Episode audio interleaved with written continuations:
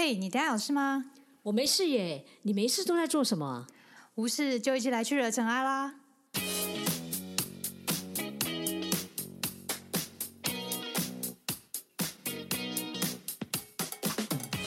我是 d 任，我是 Sandy，欢迎来到无事惹尘埃。大家好，我是任。大家好，我是 Sandy。哇，今天一开始讲就有点兴奋了。为什么呢？因为我们今天很想要跟大家玩个游戏。是什么游戏？最近很红吗？它一直都很红，好不好？哦，真的哦。我们整天都看到啊，不管你在每天都会看到哎。看到有人做，尤其是那个 Facebook 的时候，嗯你就发现我的朋友每一个人都在做。对，有时候 Line 也会有这样的。哦，对，对然后大家都说丢进去，然后大家就会说：“哎，我到底写到的是什么？”然后大家就会分享。嗯，所以你猜到了我们今天的题目是什么吗？对，我知道，就是心理测验。，对，我们今天呢，就是要想要来跟大家谈一谈心理测验。嗯，因为太多人都对于这方面有兴趣、有有疑惑。对，我们各自选了一个题目，嗯，就是这都是我们自己在网络上学的。诶，就是韩国疯韩网疯传心理测验，啊哈，嗯，就是听说很有名，然后准到要爆了。我记我记得我在那个 YouTube 上还有看到什么十个超准的心理测验。哦，我也找了一个，就是他说测验从洗澡习惯看个性，然后还标注超准心理测验。哦，我这个是如何从手机充电习惯看出你的个性和爱情观？好啊，你先来问，你先来问。哦，我来，我来，我来。嗯好，他这个题目呢是这样，他的题目是问哦，你平常使用手机的充电习惯是什么？听众也要帮我们，你也要想一下哦，手机充电好不好？A 一百趴的时候就还是会一直在那边充电，好，B 八十趴左右就会充电就，C 就会充电，就会开始充电、充电。嗯 OK，c 五十趴的时候左右就会开始充电。嗯哼，D 是二十趴，一是快要没电才充电。哦，我是你我是想好了？你想好了没？好我，是 D 啊。好，你是 D 好，嗯二十趴就会充电。好对对，对。那我不晓得大家听众，你先想一下，你到底要选什么哈？那等一下我就要来讲。我我要先讲一下为什么我选 D 吗？嗯，好，也可以啦，啊就是到二十趴，好啦。对啊，就是我自己去查网络上的那种对手机寿命、电池寿命比较好的方式，就是不能等到它全没了再充，它很容易坏掉。啊，如果你一直在一百帕的时候充，也是很容易让电池的寿命变。所以我就是比较有点理性的查完之后，我是觉得二十八，大大部分人是说二十八左右就可以要开始充电，所以我就是大概就是二十。嗯，好，所以你是可能也许比较理性，那我也看过有人从头到尾一直在那边充，一直拿着那个充电器，也有各式各样，然后也有人嗯我看到他什么三趴、两趴那种很恐怖那种嗯数字。好，OK，大家想好了哈。好，嗯那这个就是个性跟爱情哦。好，一百趴的人就会说一直充电那一种哦。你是在感情里面，你是一个愿意为爱付出的人，同时间你拥有同理心跟体谅别人，所以爱情里面你是一个非常体贴的一个情人，乐于跟大家分享。哇，那好大家赶快找一百趴的人。不一定啊，搞不好你越听后面你就觉得越好。哦好，八十趴左右的，好嗯，八十趴的人就就是写你最重视的感觉与对方共同的兴趣是你最重视的。嗯那你的思想呢成熟，但心思单纯，嗯所以你比较适合找一个稳定踏实、能够给你安全感的另外一半。这听起来也蛮好的。对，那个性上呢，你比较不会被人家看得透啦，嗯所以你很有领导能力跟直觉。好嗯好再来哦，C 五嗯十趴左右的哈、好，你是一个非常容易投入感情的人，会不顾一切的为爱人付出所有。在性格方面呢，你的思想是非常丰富，有很多不同面向的性格，懂得隐藏自己，可是呢也会知道在什么样的时机展露手脚。啊哈，所以在别人眼中，你是一个很有具有神秘吸引力的人。好，OK，好，接下来要要要换你，要换你，要换你二十八哈。嗯，好，在恋爱当中，你有点笨拙。哦哦，总是喜欢逞强，哦，比较适合找一个有可靠的另外一半。哦。可是呢，在个性上，你是一个朋友都会找你倾诉的对象，因为你善解人意，而且能够看出别人内心的想法。好，有有准吗？有准吗？啊、我觉得有一点准，但是不晓得是哪一边而已。我觉得好，因为我自己觉得，我觉得大概二十趴准而已，就跟我那个题目的二十趴差不多。怎么这样？他上面都写啊，他说：“哎、你是你，你有没有觉得你朋友还蛮喜欢跟你讲一些有的没的？是，对啊，是吧？错对啊，所以啊，你看啊，然后他们是不是常因为他觉得你是一个蛮可靠，所以他们在跟你讲内心的话，是不是？因为我补充就会。但我觉得好矛盾，你他说你又需要找个可靠的人来当另一半，但是你又很可靠。没有啊，他最主要就是告诉你说，因为你善解人意那，可是你要找到另外一个，你又想要找一个是可以依靠的 人，哦哦哦，对不对？是要可以依靠。好，哎，我真的觉得我在帮他解释，真的，这是什么样？好了，对，重点重点，哎，这这个应该有很多人有了，快要没电才充电。啊哈，好，在感情当中，你是非常注意到对方的感受。嗯哼，拥有一些个人魅力的人，他能够吸引你的注意。嗯，然后呢，在个性上呢，你比较容易让人家捉摸不定。嗯哼，但是在工作上，你会对于事物有很多的专注跟执着，所以你很容易获得到他人的信任。听起来好像 A 到有有觉得很准吗？都人都还蛮好的。哎，对啊，当然了，我们一定都很好啊。我不知道大家觉得有没有很准啊？我是觉得哎，其实还蛮准的啦。哦，嗯，对，好好，这就是心理测验的厉害特色。对，好好好。那现在大家听完，你们有没有觉得自己觉得很准呢？很准，可以到我们的那个留言区，就是留言一下。准 准不准不准。不准，我会帮你讲到有准的。对，好，那换我问你了。好，你问，你问，你问。好，他洗澡呢，除了具有清洁放松的功效，还可以从洗澡习惯看出个性哦。你是哪一种呢？A. 饭后洗澡。饭后洗澡好。看完电视后才洗。看完电视好。C. 上床睡觉前才洗。上床睡觉前好。上床说错。上睡觉之前呢？对。D. 早上起床后才洗。一。饭前洗澡，F 跟家人排顺序洗澡，哇，真的太多了，怎么那么多洗澡？好啦，我想一下哈，我通常是睡觉之前洗澡，然后早上起来也会再洗一次。那张水利鼠会控告我。那 C 跟 D 你都可以听一下。好，我可以听，我可以听啊。好，那大家选好了吗？那我可以公布答案喽。选 A 的人，饭后洗澡，领导型；吃完晚饭后才洗的人，做事比较慢条斯理。习惯边洗边整理思绪，并尽情享受洗澡的舒适感。好恶通常不形于色，比较不情绪化，而且条理分明，善于逻辑思考。好看完电视后才洗，及时行乐，注重满足欲望，骨子里是浪漫基调，所以行事不喜欢先计划。嗯，还算脚踏实地，不会好高骛远，但是稍微改变事情零头再做决定的习惯，然后会使定的目标更有达成性。所以就是属于呃不会事先计划的，及时行乐型。好，及时行乐型。OK，好，好。C 上床前才洗澡的。好，上就是我，就是我哈。爱美型哦，你喜欢将自己打得干净后，一身香喷喷的，舒舒舒舒服服的进窝。然后呢，这样的你倾向追求浪漫美丽的爱情。你的爱情故事大概都具有戏剧效果，就像露营之类的活动，有时候不能洗澡，这种你都不参加。此外呢，由于天生具有美感，因此对美术有相当大的期望。觉得呢？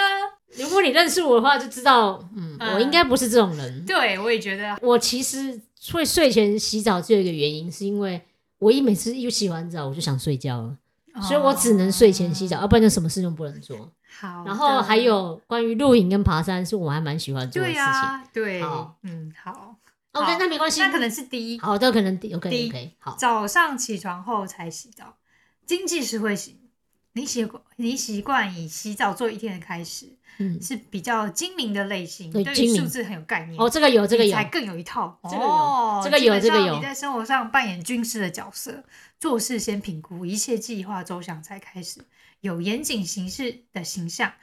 那如果看重钱财，不免养成道义放两旁，立志摆中间的势利心态。对，好，我就是立志，就对，哎，这个就有点准了。你看，哦，对，我觉得这这有点经济实惠蛮准的。对，我是经济实惠啊，不是那个倒一放两旁那个 立志摆中间哦。好的，一饭前洗澡，速战速决型，通常没有泡澡习惯，这种急惊风个性对而言是浪费时间。洗完喜欢洗完澡后安排一些事情，譬如吃吃饭、练琴、看书这些，按部就班的规划好。做事讨厌拖拖拉拉。嗯嗯，这个感觉就是当兵，每一个人都是这种。饭前洗澡，对。好，最后 F 跟家人排序洗澡。你是社会型的，你的个性很好协调沟通，惯于接受其他的安排啊，别人意见看法你都能够接受，很好相处，会设身处地替他人想。嗯，总是会比别人多一点体谅跟尊重，个性和睦，相当合群。啊，但是如果表现太懦弱，容易被利用或欺负。哦，这个我知道为什么，嗯哼，因为你会愿意依照家人的顺序，所以原则上你就是对人群当中是懂得比较调整的人。先顺着他人感觉。对，好，不知道大家觉得这两个你觉得准不准？我自己觉得刚才说过了，大概二十趴吧。刚刚那个，可是我刚刚解释之后，你有五十趴啦。是人的力量厉害。对，所以解释对不对？你也知道解释，所以刚刚那个也是啊，六，嗯然后因为我选两个，所以嗯多少都会有三分之一的机会，真的。所以我就中了那一个。对，不知道大家有没有觉得啦？嗯哼，因为我们平常大家都注意到，就是我自己选那一个嘛。嗯，那你还记得别人讲什么吗？别的选项其实不太记得。对不太记得。嗯，其实其他的也都很像我。对啊，都一定会有几句会打到你。对，嗯心理测验这件事情，它是有它的相对的一个效应在。我不知道大家有没有听过哈？因为事实上它这是一种那个巴奈姆的效应啊。它也称佛瑞效应 （Forer effect）。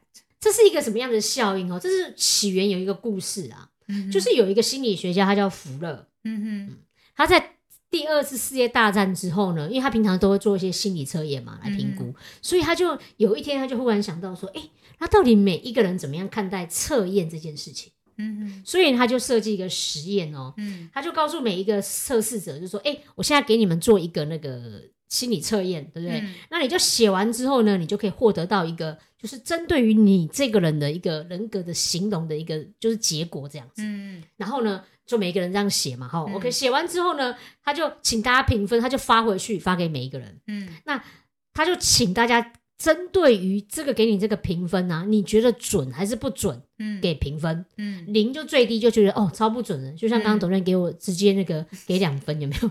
还有那五分就最高，嗯类似像这样的一个方式来做一个测验。嗯，好，那你可以猜猜看，结果你知道受试者出来的平均分数有多高？哦，我记得是蛮高的，是真的还蛮高的，四点二六分，哇，超高，对不对？所以嗯就代表，其实大部分人认为他们自己拿到了个人分析其实都非常非常的准，嗯哼但是，但是嗯哼，最重要就是这个但是，嗯其实从头到尾每一个人发到的那一个个人，所以是叙述你个人描述的，事实上所有的人都一样。嗯，真的，你会觉得，哎，那怎么可能？我告诉大家，你不要不相信，它里面呢都会有一些话，你会觉得都有点准。我随便念几句话，你就听得好。嗯你需要受到他人的喜爱跟钦佩，你有觉得准吗？当然这是准人性，对，好，再来，你拥有很多可以成为优势的潜能，但还没有办法发挥出来。哇，这个真的好准哦，，对，然后再来就是你的人格看起来似乎有一点点的缺陷，嗯，可是大体上呢，你都可以得到一些弥补。哈哈，对，然后呢，你是不是有的时候怀疑自己做的决定跟所做的事情是否会正确？你有这样的怀疑？真的，然后你是不是喜欢生活当中某一些程度上的变化，不喜欢被限制住？好，我觉得差不多了，对，就都很准，很准，有没有？对他的话就是这样，所以你会觉得其实每个人身上多少都有都有这些共同性，，而且你会发现这些东西是不是你平常在做测验的时候都会看到的？对他们就是抓到这些可共同性，就是模棱两可、广泛的方式来陈述。所以这个就是为什么大家会喜欢做一些心理测验。我想问大家，先想一下，我们这世界上人啊，就是各式各样都有。可是为什么心理测验跟星座的分析，它却可以用一些形容、一些选项或者一些描述，可是可以套用到这么多人身上？就每个人多多少少都有这些共通性，其实方法很简单，就是你只要陈述的时候用一些比较含糊，正面跟反面都要同时叙述。对，稍微有一点点，而且你可以抓到一些心理，就是人们会有的一些特质。嗯事实上，你几乎就很容易自己对号入座。嗯，就是即使你没有，你也觉得对，就是这样。你怎么那么了解我？就是所谓的巴奈姆效应。那为什么会叫巴奈姆效应？其实也是在一九五六年的时候，有一个马戏团的团主，他就是很会利用这种效应，嗯然后来一些欺骗一些观众。嗯，所以原则上之后，大家就把这种东西效应叫做巴奈姆的效应。嗯，巴奈姆效应能够对于一些为何不少伪科学啊，嗯，这是维基上面写的啊、比如说像占星啊、占卜啊，或心理测验以抽签直直交等被普遍接受的现象，提供个完全好的解释。对，所以这就是为什么我们会说，哎，心理测验很准。哎，不过我想问一个问题哦，嗯，你们以前在念心理学的时候，到底有没有上课上到这个？有啊，我们那时候大学的时候必修就是心理学，呃，心理测验哦等。一下，你的心理测验是真的心理测验还是这种？那他因为这种叫做趣味啦我们。一天第一天上课很兴奋，但是第一天讲完课程内容的时候，大家就就开始苦瓜脸，因为你的心理测验是指的是比较正式的那一种，很科学，超级科学。所以不是这种。你知道这种还有一种很好玩，就是你像某一种什么角色啦，哦，就就比如说以前那个《甄嬛传》有没有？嗯，你最像《甄嬛传》里头有什么角色？不然的话，我告诉你哦，没多久，搞不好就会出你是华灯初上的哪一种角色。有啊，我记得那个什么，对啊，对对，一定就会就会有这种。但其实我们心理学上了抓出来的都是像负向的角色，他都不会说你是哪一个正向角色。是通常西方心理科学就是要要找出负面，就是你可能会有疾病的特质的。欸可是巴奈姆效应当中，其实有讲到负面，大家会比较觉得比较不准。对啊，我们都有美好的所以就是幻想着。所以西方的那种心理学，它是比较以病理的方式来看这件事情，所以大家会觉得跟我们心理我们所谓的心理测验是差距很大的。那到底什么叫做真正的心理测验？呃，西方心理学它其实也是近一百年、两年的事情，它的它其实是比较科学的定义啦，因为他们能称作学，都要有一些科学的一些背景。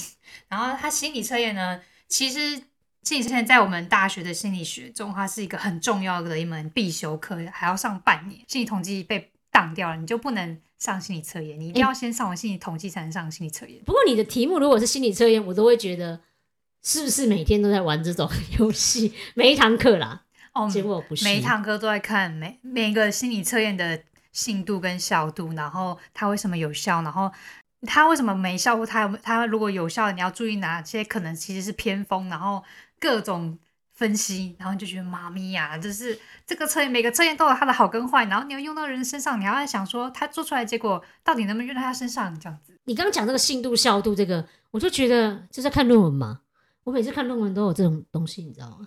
对啊，就是一定要信信论文，它一定要有某种程度科学的话，要信度跟效度。它信度其实就是指就是这个东西的可信度有多高嘛。然后有效是这样吗呃对对，它的定义其实我觉得，我们那时候我们老师在讲这两个东西的时候，我们班上一堆人都搞不懂什么是信度跟什么是效度。但后来我们老师用一个很简单的比喻，我们大家就觉得哦，原来这样哦。信度呢，就比如说你要拿建设一个目标。然后呢，信度就是你的箭射出去都都有射到靶上，但是效度就是它靶上它有一个红心，但是你的效度就是 不是效度都是有打在红心上。哦，对，它是不仅是准的，也是稳定的，就是你每次射出一把箭，你都是射在红心上面。那是信度呢，就是你每次射出去都有射在靶上，都是稳定的，你都会射到，但是不一定都会中到红心。嗯，信度就是一个有稳定一致性的可靠性，但是效度是它正确有它的正确性，就是它嗯的差异，就是刚才我讲的那个射箭的比喻。不是那么容易设计出一个标准的，我我觉得是这样对，因为世世界上百百般人，你要设计出一个有信度跟效度的测验是很不容易的。对，嗯哎、不过这个倒让我想一件事情，就是我们刚刚讲说这个没有效，可是我心里面就有一个疑问，哎、嗯那为什么我们那么喜欢做心理测验？你知道，如果有心理，就像你刚刚讲心理测验这堂课，哇，感觉大家就是超爱的啊，就觉得是不是老师整天在那里？哦，每天都在发信息，对对对整天有啊，那只是所以我很好奇啊，为什么嗯大家喜欢做这个？你知道，只要这个东西的名字或者是形容它是好的，比如说嗯你是某一种角色，这种就嗯很容易让大家想做。那你有想到说，为什么大家会喜欢做这些东西？我觉得一开始可能西方的心理测验跟我们东方心理测验其实就差很多，因为东方的心理测验比较有点像是那种我们传统那种嗯卜杯啊，或者是命理八字这种方式，那西方是比较偏向占星跟那种就是趣味，这种叫做趣味心理测验。趣味心理测验，然后东西方的是比较严谨科学一点。他刚才讲了除了信度跟效度，他后面还有两个就是常模跟标准化。一个心理测验优质的都要这四个都要符合。欸我知道做心理测验其实需要很长的时间去研究了。你看论文就要写一年，你就知道他们那个那问卷要要设计多久，所以不可能像那个心就这种趣味心理测验每天都在发，有没有？嗯，对，因为那种不太需要负什么样的责任啊。对啊。然后我觉得你刚才讲的就是为什么东方啊会喜欢每天都是看一些就是做做个测验啊，或者是算个命啊。不过你这件事情，我想问你，你是说做趣味心理测验东方人比较喜欢？你怎么知道西方人不喜欢？搞不好有些是英翻中出来的。对啊，有些是因为对。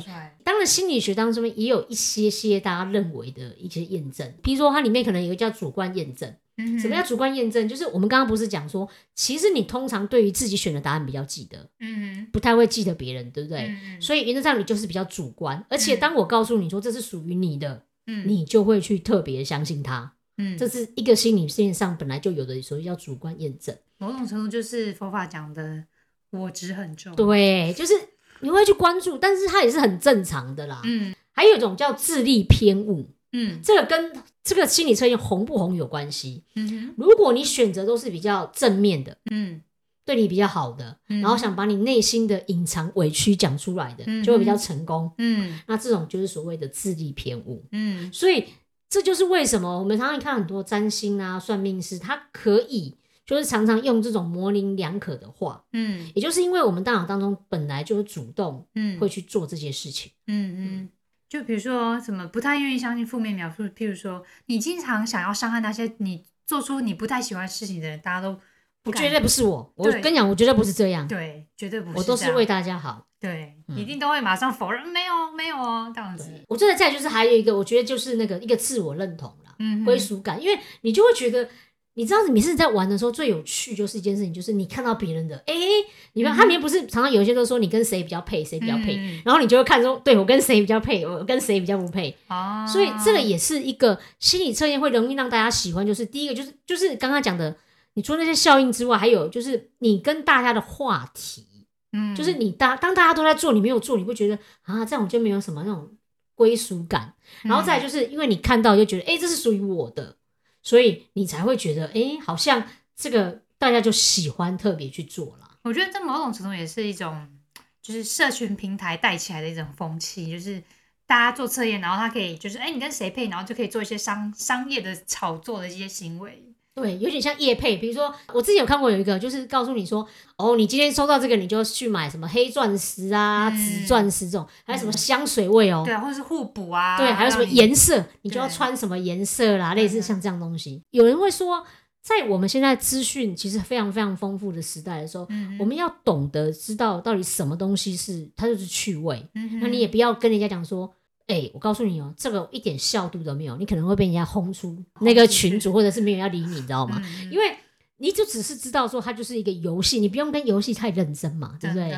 所以这个也是我们常常会告诉提醒大家，就是你在看的时候，其实稍微要去注意到这些事情啊。对啊，像我们在上心理测验这堂课的时候，老师常常讲说，如果你遇到人家问你心理测验你觉得怎么样说，你不要跟他们太认真，就是就是 对你你跟他们认真起来，你会没完没了，大家会觉得你这个人心理系的人出来怎么那么无趣这样。对，然后还有就是，如果人家讲说你，比如说什么命运坎坷啦，有没有嗯很多挑战呐、嗯对不对？我跟你讲，因为每个人，每个人都觉得他们要很多挑战，不要因为他讲的话，嗯然后让你觉得打击你的信心。我觉得这件事情你可能也要特别去注意到，嗯不要别人因为别人一句话，然后就是影响到自己。我妈每次都算命的说，我就是劳碌命，然后她这句话讲了十几年，她还在讲。然后，然后我们心想说，明明我们对你也不错啊，干嘛这样？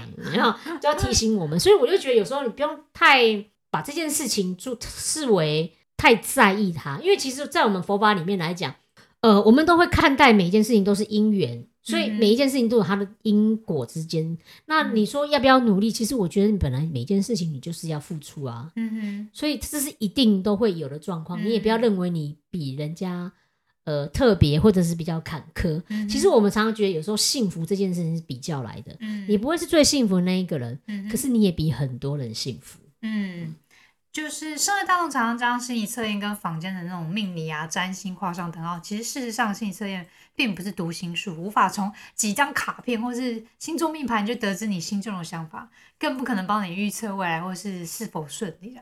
心理测验它只是心理横线的一小部分。什么是心理横线呢？这就是越来越专业的东西了。嗯，心理横线就是你真的要去有问题去医院做一些各种测验哦，那种测验一做就是两三个小时那种。对我，们以前实习就是帮一个人做就要做三个小时，然后再做出报告再花三个小时，所以一天大概只做一个人的报告而已。就够了。对，然后就帮他做解析。哎，不过你这样讲，我就想问，就是其实，在外面上啊，都会有一种所谓的像直癌的测验，嗯他能够去查你的，呃，应该不是说查，就是他能够去调查你的兴趣，嗯又或者是你的价值观，嗯然后来帮你协助帮你去做所谓的职能的配对，嗯这是其中一种。那还有另外一种很有名的，像是什么 DISC 啦，嗯还有什么 MBTI 这种人格风格，嗯，就是这种特质。那你怎么看待嗯像这种的测验？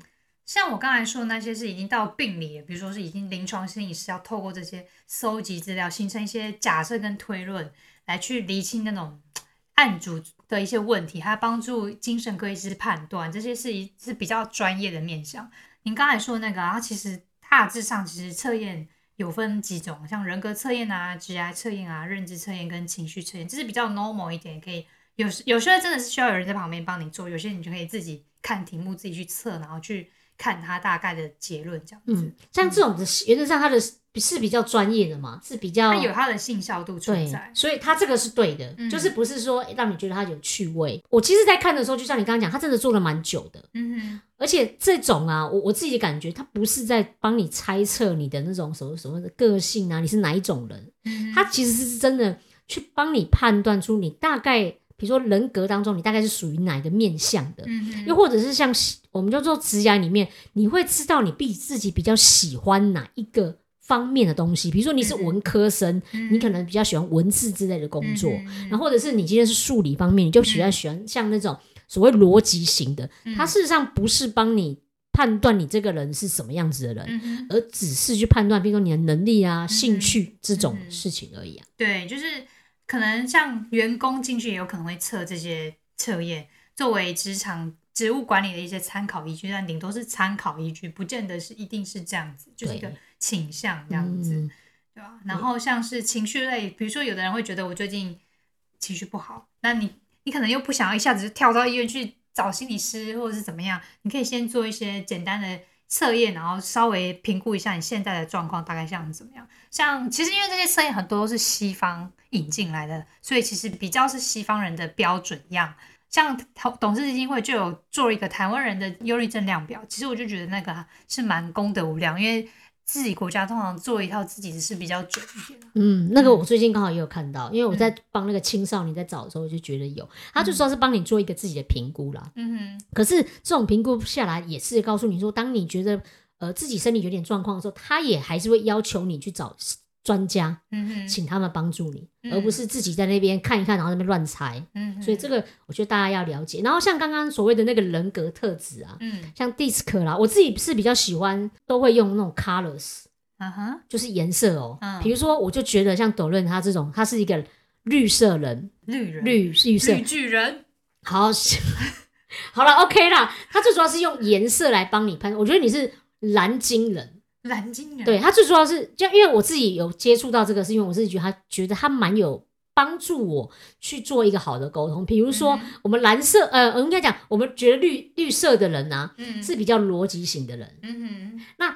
金色的人是比较传统型的人，也就是什么叫传统型？他事实上不是说你觉得以前传统，不是，他是一个喜欢计划的人。啊哈，你今天跟他讲说，哎、要去哪里没有？他通常已经做好规划了，嗯哼，而且你不要随便乱改他的计划，他会那个有点小火大，对，他会暴走。你千万不要跟他约好，然后跟他说前一天跟他说，哎、对不起，我不能去了。我告诉你，这种人就会暴走，是不是？有有有这样的倾向，对对，所以嗯那但是你会发现是，什么事情，对啦，如果不重要的，或者是不用那什么出去玩订房间那一种，他会觉得还 OK。对，可是你要是跟他讲说什么订房子，就是房间啊、车子啊，什么东西弄好，然后你一直跟他讲，我告诉你，他真的会暴走。你大概从此以后，他大概你在赖上面就不会看到他。但我觉得不只是我，应该也是蛮多人会这种状况会暴走，所以这就是看状况。因为，他有另像我自己 colors 里面还有一种叫做呃，比如说比较橘色的人，他实际上是比较外放的人，嗯哼哼，所以。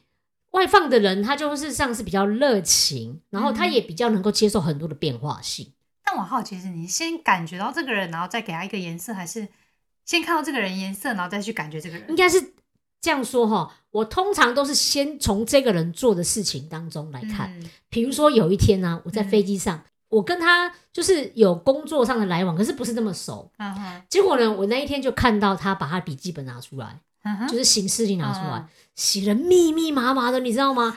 然后我心里面就想说，靠，金色人出现，就是你大概会知道，那你就会知道金色人的时候，你就会告诉自己一件事情是，他比较是属于需要规划的人，嗯所以当我很多时候要跟他约什么的时候，我会知道，我就提前跟他规划，规划好之后，他就会照着走。嗯其实你会发现，我在看这件事情的时候，我不是去评断这个人，嗯我只是大概知道他的行事风格是什么。嗯哼哼我们刚刚讲的是绿色的人，嗯绿色人，我觉得以前很有趣哦。嗯我以前有一个朋友嗯哦，然后那时候就是我们之前也会做一起做测验嘛，嗯那他就是一个很喜欢就是很嗨的人，嗯哼对。然后他做完测验，嗯然后呢，他就说他是绿色人。我告诉你哦我们所有做的人都说你不是绿色的人，我们都这样跟他讲。他说是，我说是，嗯，然后我们就说没有，你做事从来都不逻辑，你只是以为你很逻辑，但没有。哦他自自以为他自己会这样觉得，因为有时候做这种测验，其实嗯还有一种，我主观我我对我觉得这种偏差就是你可能嗯认为主观，嗯那有可能是说，比如说像我在跟他讲话的时候，我自己有时候，因为我自己也是属于比较绿色的人，嗯那讲话也有一点需要逻辑，嗯可是我遇到这个人呢，比如说我自己就会提醒我自己，哦，他不是逻辑型的人。嗯哼然后呢，我就跟他稍微没有用这么尖锐的逻辑下去跟他讲，哦，这个到底叫什么叫做没有稍微尖锐？就是你还是要懂得比较缓，哦，就是要绕个圈圈，对对，而且你不要直接跟他说，啊我觉得你逻辑观真的超差的。哦，因为这这句话不管跟谁讲都会爆炸。，对，因为你你有发现哦，如很多很就是我们刚刚讲说比较对于做事比较简洁有力的主管。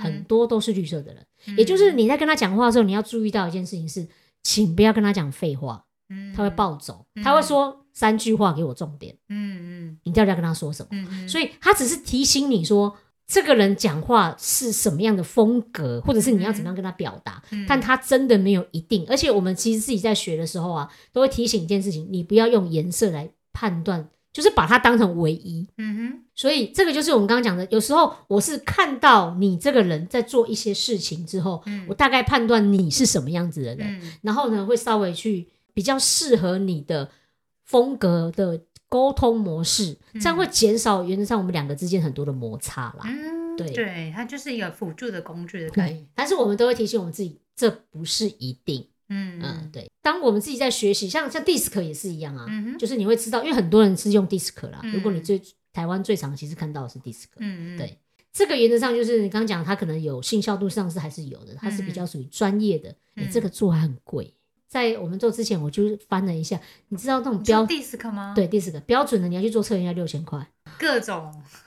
对，哎、我们去考这个也是很贵耶。对，我觉得解释你做是一一回事，解释真的是比较难。对，解释其实才是最重要。就是嗯我觉得这跟佛法一样，就是你虽然知道了他的状况，或者是你嗯可能知道他可能遇到的卡关是什么，嗯可重点你不是要帮他告诉他说，哈哈，你就是卡关了，不 是不是，是你要帮他看说，哎、你有哪一些可能可以化解，嗯嗯嗯，对然后去做调整。对，心理师其实他任务不是跟你讲说我就是权威，你是照着我这些开的处方走，不是。心理师的功能其实就是给你更多不同的角度去看事情，然后让你鼓励去做这件事情，然后让你有卸下心防去愿意尝试这些的勇气，这样。嗯，职涯的也是一样啊，嗯就是很多人是因为不认识自己，嗯可是帮你做这个测验的时候，会有一些些的依据，比如说你可能前几名大概是嗯什么样子工作类型，嗯会知道你喜欢这个，那我们就会鼓励他说：“哎、你看到这个，那你有没有想到什么样的职业可能是你有兴趣的？嗯，因为你是不了解，所以我会帮助你去看到一些你没有看到的面相。对，就是你刚刚讲 color，然后让我想到那个心理测验中比较接近的类型，就是罗夏克墨迹测验。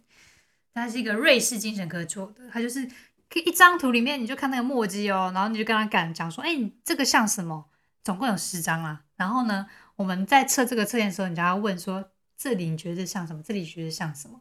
然后你问完之后呢，你就要开始看他觉得这里像什么，就开始对说他有没有精神疾病。我们做心理天啊，这真的假的？真的哦这，太酷了吧！哎、这跟那个以前古时候那个乌龟，对，你有看过那个？你就觉我就觉得哇，就是虽然他们说他们有他们的性效度，这也是某种程度的信效度，所以就是人的心理会反映出某种看出来的东西像什么，就是有那种倾向。我告诉你，这个我会，这个我会。哦你知道我有那个去考那个欧卡那个，哦，我告诉你，但是呢，我偏偏不要在这一集帮你做，我就是硬要在下下一集做。对我就是故意讲这个让你留伏笔，因 对为这个罗夏科那时候我们看完之后，我们自己也五傻傻，然后我们还要再去看别人。就是个案做出来的结果，还要去想说他到底是不是有没有问题？我们自己也都是一堆问号，对，这这个是心理师小白会遇到问题啊。这太有趣了，我都还没有看过这个。好了，好好，嗯这个可以来因为它是一个蛮蛮是测负向，就是你测出来有属于任何一个，你就是有问题的了。然后等下可不可以十个里面九个都有问题？因为每一个人多少都有一点心理疾病，我知道心理学当中会是这样讲。所以它就是程度高低的问题而已。好，没关系，嗯，反正呢，我们就是今天想要用这个心理测验的方法来跟大家解析为什么我们喜欢做心理测验。嗯然后心理测验其实对我们一样什么帮助？嗯那佛法当中，其实我们对于心理测验来讲，我们也认为它只是一个可能有趣的媒介而已。但是你人生当中，其实你遇到了什么样的困难，比如说像姻缘呐、嗯然后或者是业啊，就是因果之间，其实它比较有关系。所以你应该学会的一些是做改变，而不是把这个心理测验当成是你唯一的依据。嗯，对啊，就是可能娱乐看一看玩一玩，觉得哎不错，也蛮好的。但就是如果你真的把它太当认真的话，有时候就是 也没有这种不需要到这么认真，然后影响到你心情这样子。对。哎、我觉得我忽然想到了，你刚刚这样讲，嗯下次我也设计一个，你是十大弟子当中哪一个？哦，这个也蛮好。玩的。这一开头就是对的、啊，因为十大体都是好人啊，你对上来就是都是好的，对，没错，我就是用这个方法，也是有智慧的，真很有智慧哦，太好。然后你是演说的，很会很会讲通的。好，哎，好啦，不要这样子，这样子嗯不太好。好，OK，好啦我觉。得还蛮有趣的。哎，对我也是觉得蛮有趣的对。好了，我们今天跟大家介绍心理测验到这边，那我们会有下一集再讲更特别的，就是比较中国的风格风格就是你相不相信算命啊、卜杯啊命这些事情啊、情，紫微八字啊这些。对来跟大家聊一聊。对，然后顺便来聊一下佛法怎么看待这些事情。好，嗯那我们就这一集就到这边。好，希望你们喜欢我们这一集哦。然后有什么疑问或想要测什么测验，或者是分享你们的测验结果给我们，都很欢迎。对，如果你有觉得什么超准的，也欢迎给我们测一下。对对，很有趣，我们也是需要生活中的娱乐。好好，那我们就跟大家说拜拜啦。拜拜，下次见。